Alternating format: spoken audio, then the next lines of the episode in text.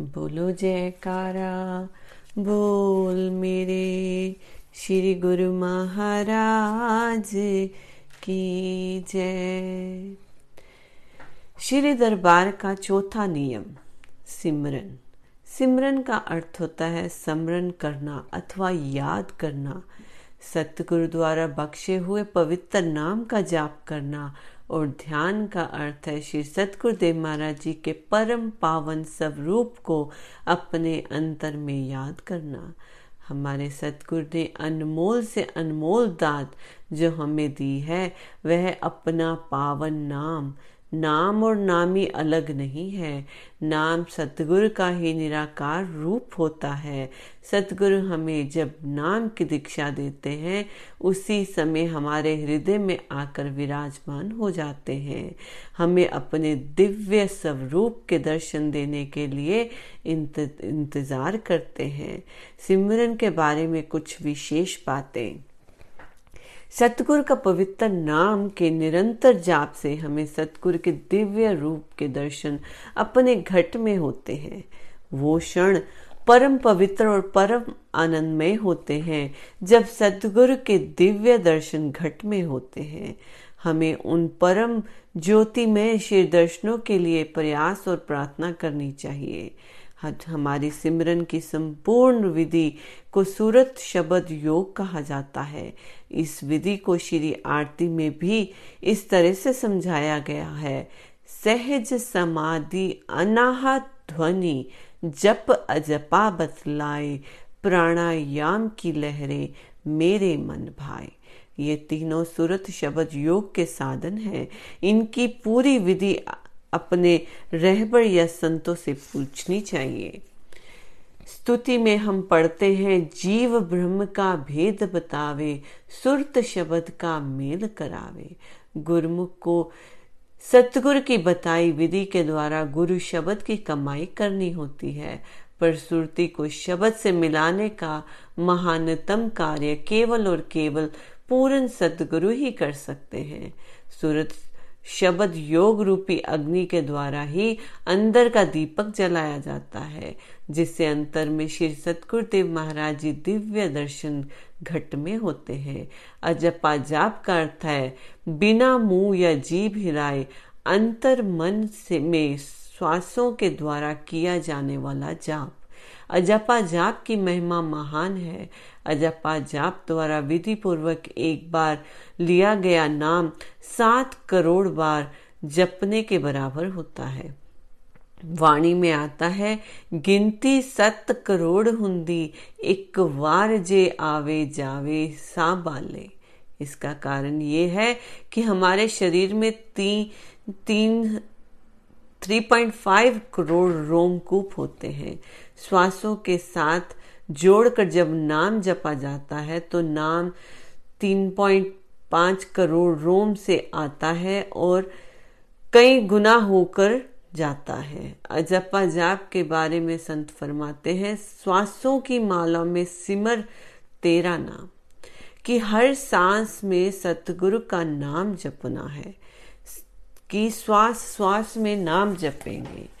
कि अगर हम सोचें तो जब हम दुनिया में आए तो हमें क्या गिफ्ट मिला, क्या ऐसी चीज थी कि जिससे हम जीवित कहलाते हैं, वो है श्वास।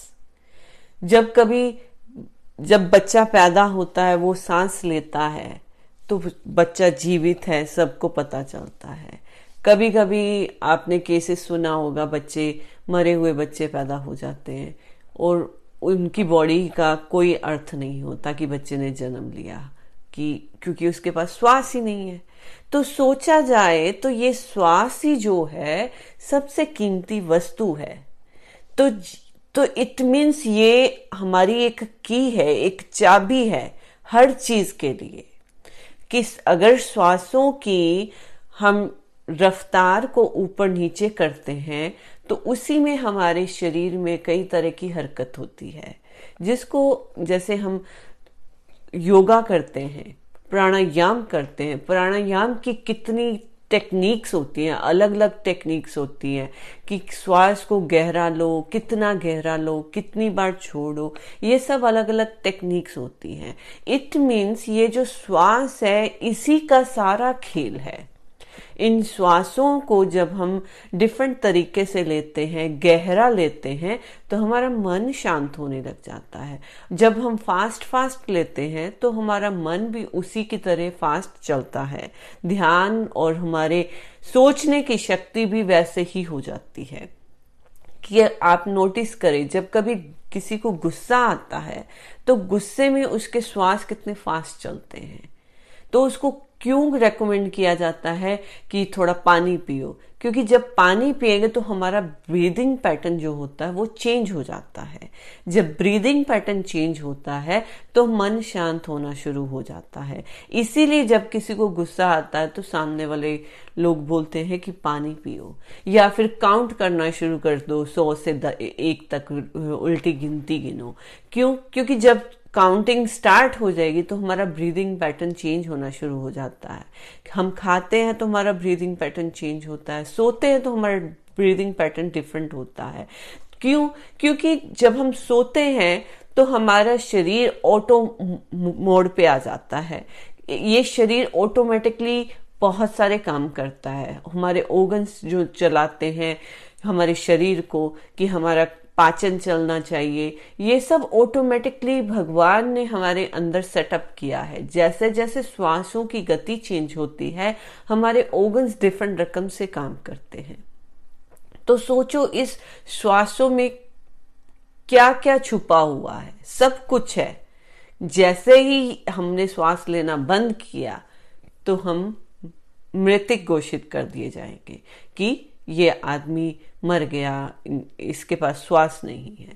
तो ये श्वास ही है जो हमारी असली पूंजी है। अगर श्वास की कीमत को हम समझें, उसको सही तरीके से यूज करें, तो हम, हम कितने वैल्यूबल हो जाएंगे, हमारे पास कितना खजाना हो जाएगा। अगर दुनिया की दौलत देखी जाए तो दुनिया की दौलत हम बचा सकते हैं कि अच्छा हमारी दस रुपए कमाई है, हम बच, नौ रुपए सेव करके रखना चाहते हैं, एक रुपये आज खर्च करेंगे कि हम अपनी बचत बढ़ा लें, तो हम कर सकते हैं। लेकिन ये श्वास ऐसे है, हम इसको ऐसे सेव नहीं कर सकते, बस इसका राइट यूज कर सकते हैं कि जितने डेली के श्वास मिले हैं हमें उतने डेली के श्वास जीने हैं। और उन श्वासों को अगर हम सही तरीके से यूज करते हैं तब हमारी हेल्थ अच्छी रहती है। हेल्थ अच्छी रहती है, हमारा माइंड ठीक रहेगा। जब माइंड ठीक रहेगा तो हम ऑटोमेटिकली हर चीज में खुशी और आनंद पाएंगे। तो इन श्वासों का यही राज है कि इस श्वासों को सही वैल्यूबल तरीके से यूज करने के लिए प्राणायाम करना चाहिए। इसीलिए हमारे श्री गुरु महाराज जी भी हमें समझाते हैं कि प्राणायाम करने से और इन जब श्वासों के द्वारा उस नाम का जाप करते हैं तो उसकी शक्ति और बढ़ जाती है। हमारा एक एक श्वास, एक एक रोम जो है वो प्योरीफाई होना शुरू हो जाता है। और जब हमारा एक एक शरीर का रोम पवित्र होगा, क्योंकि जब हम श्वास लेते हैं, इनहेल करते हैं, एक्सहेल करते हैं, ये श्वास अंदर की तरफ जाता है तो हमारे एक एक रोम में टच करता है, क्योंकि ये श्वास जो है ब्लड में जाता है। जो ऑक्सीजन हम लेते हैं ब्लड में जाता है और ब्लड जो है हमारी पूरी बॉडी में घूमता है, जिससे हम जीवित कहलाते हैं। तो जब पूरी बॉडी में थ्रू होता है ये ऑक्सीजन तो हमें पूरी एनर्जी मिलती है। तो ये हमारे संत महापुरुष हमें समझाते हैं, परमहंस दाता दयाल जी समझाते हैं, जब हम कोई चीज लेते हैं अगर उसमें कुछ वैल्यूबल डाल देंगे तो वो मोर प्योरीफाई करेगा। कि हम श्वासों में उस शब्द को जोड़ देंगे तो हमारे रोम रोम में वो शब्द जो हमारे श्री गुरु महाराज जी ने दिया है, तो रोम रोम में उस शब्द का असर होगा और हमारे शरीर को, हमारे रोम रोम को पवित्र करेगा। जब रोम रोम पवित्र हो जाएगा, हमारा मन पवित्र हो जाएगा, तो हमारा ऑटोमेटिकली ध्यान जो है श्री गुरु महाराज जी के चरणों में जल्दी पहुंचने लगेगा। और यही सिमरन का कारण है कि हम अपने श्वासों में इस शब्द को जोड़कर अपने गुरु महाराज जी के उस दिव्य स्वरूप को अपने घट में उतार सके। सिमरन और ध्यान की पूरी विधि और शब्द का अर्थ अपने संतों से सीखे, इन उनसे इसकी विधि को सीखकर इसका रोज अभ्यास करें। उनके आशीर्वाद से और संपूर्ण विधि के प्रयोग से इस कार्य में शीघ्र सफलता मिलती है। कहते हैं जो संत, समय के संत होते हैं, उनसे ये सब विधि सीखनी चाहिए। क्यों? क्योंकि अगर प्रेजेंट में कोई आपके सामने डॉक्टर है, वो आपको दवाई दे रहा है, तो आप एग्जैक्ट दवाई जो आपको चाहिए वो मिलेगी, आप लेकर ठीक हो जाओगे। अगर आप खुद ही रिसर्च करोगे कि मैं ग्रंथों में पढ़ता हूँ अच्छा कि इस बीमारी की दवाई क्या है, इसको कैसे यूज करना है, तो हमें कितना समय बर्बाद करना पड़ेगा। तो हमारे जो संत महापुरुष समय के संत होते हैं, रहबर होते हैं, वो हमें इन इन चीजों पर ऑलरेडी उन्होंने रिसर्च कर ली है, रिस की किताबों में क्या लिखा है पढ़ लिया है, पढ़ के फिर हमें समझा रहे हैं। जैसे एक बार एक आम इंसान जो मनमुख था किसी संत के पास गया, तो वो संत से वह कहने लगा कि मुझे अंदर से गए परमात्मा का दर्शन करना है, मैंने सुना है कि आप उस पर पदवी तक पहुंच चुके हो कि आप परमात्मा से अंदर से जुड़ चुके हो, क्या आप मुझे करवा सकते हो? तो संत ने कहा जरूर करवा सकते हैं अगर तुम्हारी इच्छा है तो। तो बोलते हैं ठीक है कि मैं आज आपके पास आ गया हूं, मुझे अब जल्दी से जल्दी करा दो दर्शन। संत ने कहा अच्छा ठीक है। तो संत ने कहा तुम लगता है पढ़े लिखे हो, तुम कहाँ तक पढ़े हो? उसने कहा मैं बैचलर डिग्री मेरे पास है, मैंने बीए की है। तो संत ने बोला अच्छा ठीक है, तुम्हारे पास बैचलर डिग्री है, तो अब तुम मुझे भी बैचलर डिग्री का पूरा ज्ञान दे दो आज के आज ही, तो मैं फिर अपना ज्ञान तुम्हारे साथ शेयर करता हूँ। बोलता कि मैं आपको अपनी इतनी हाई एजुकेशन कैसे एक दिन में दे दूं जो मैंने बीस साल लगा के ली है, कि मैं पहले नर्सरी में गया हूँ, फिर फर्स्ट सेकंड थर्ड करते करते कॉलेज गया हूँ, यूनिवर्सिटी गया हूँ, इतने साल बीस साल की मैंने पढ़ाई की है, तब जाके मुझे ये डिग्री मिली है, मैं कैसे तुम्हें एक दिन में दे दूँ? तो संत ने कहा इसी तरह से जैसे दुनियावी ज्ञान आपको एक दिन में नहीं समझ आ सकता, एक कोई डिग्री एक दिन में नहीं मिल सकती, इसी तरह परमात्मा का अंतरूनी ज्ञान दिव्य दर्शन हम एक दिन में तुम्हें कैसे करा दे। उसके लिए पूर्ण समर्पण चाहिए। पूर्ण समर्पण करोगे, धीरे धीरे अपने अंतर मन में इस चीज को उतारोगे, अपने इस श्वासों में इस शब्द को उतारोगे, प्रैक्टिस करोगे, तब जाके अंदर से दिव्य दर्शन की अनुभूति होगी। अदरवाइज जैसे दुनिया का ज्ञान तुम्हें एक दिन में नहीं मिल सकता, एक महीने में नहीं मिल सकता, सालों साल लगाने पड़ते हैं उस ज्ञान को पाने के लिए।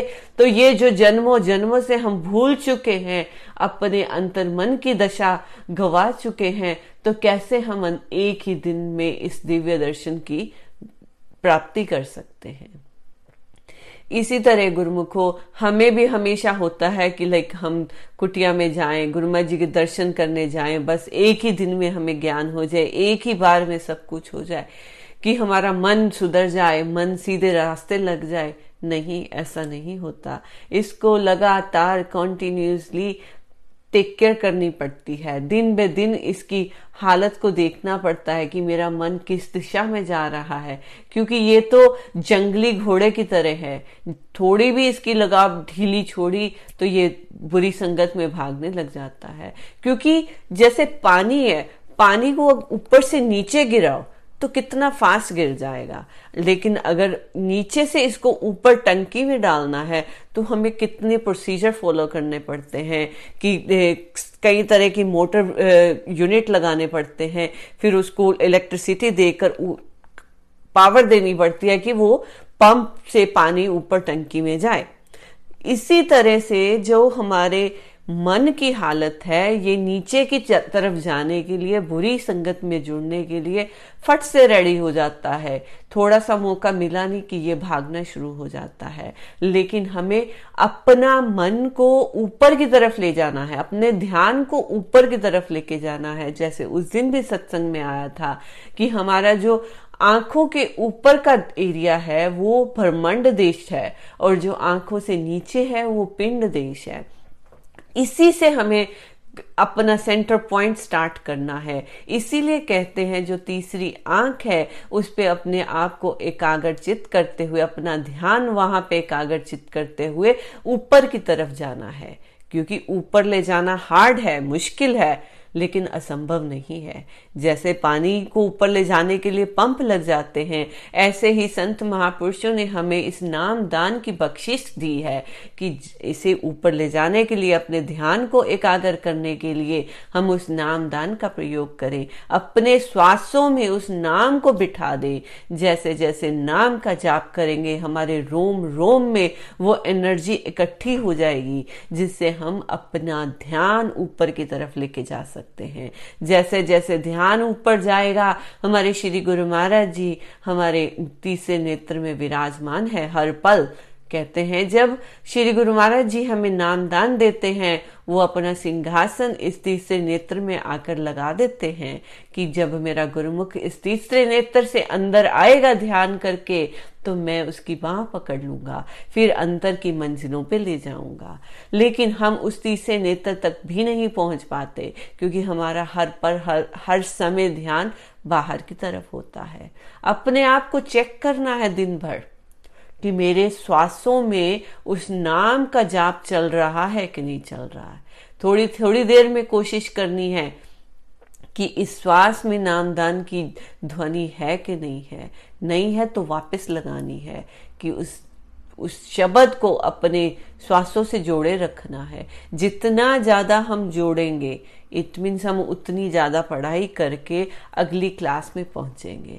जैसे जैसे हम अगली क्लास में पहुंचेंगे तो हमारा ध्यान एकाग्र होकर हमारे तीसरे नेत्र के अंदर उतर जाएगा, और जैसे ही तीसरे अंदर नेत्र के अंदर उतरेगा, हमारे परमहंस दाता दयाल जी वहां पर विराजमान है और हमें सुंदर दर्शन देते हुए हमारा हाथ पकड़ लेंगे, हमें संभाल लेंगे। सिर्फ एक बार अंदर उतरने की देर है, बाकी काम श्री गुरु महाराज जी स्वयं कर लेंगे कि हमें अंदर कहाँ कहाँ लेके जाना है। हमें सिर्फ ध्यान एकाग्र करना है अपनी तीसरे नेत्र पर, और उसीलिए श्री गुरु महाराज जी ने हमें एक चाबी दे रखी है इस श्वासों की, और श्वासों की चाबी में उस नाम की डोरी लगा देंगे तो ये कहीं भी जाएगा नहीं, ये हमेशा जुड़े रहेगा। जैसे जैसे नाम जाप इस श्वासों में जुड़ेगा, हम और एकाग्रचित होते जाएंगे और हमारा मन शांत होता रहेगा और श्री गुरु महाराज जी की तरफ दौड़ता रहेगा। और ऐसे ही चलेगा जैसे मोटर में पानी ऊपर जाता है, ना कि हमें हैंड पंप से लगाना पड़ेगा। ये एक मोटर है गुरु महाराज जी ने हमें लगा के दी, जिसका जाप करने से हम बहुत जल्दी अंदर उतर सकते हैं। केवल और केवल श्री गुरु महाराज जी के वचनों पर विश्वास रखते हुए, उनके बताए हुए नियम, श्री आरती, पूजा, सेवा, सत्संग, सुमिरन, ध्यान, ये सब बराबर नियम से करते हुए हमें अंदर की तरफ उतरना है, ताकि हम अपने श्री गुरु महाराज जी के अंदर से दिव्य दर्शन प्राप्त कर सके और उन, उनकी प्रसन्नता पा सके, अपना लोक परलोक सुहेला कर सके। बोलो जयकारा, बोल मेरे श्री गुरु महाराज की जय।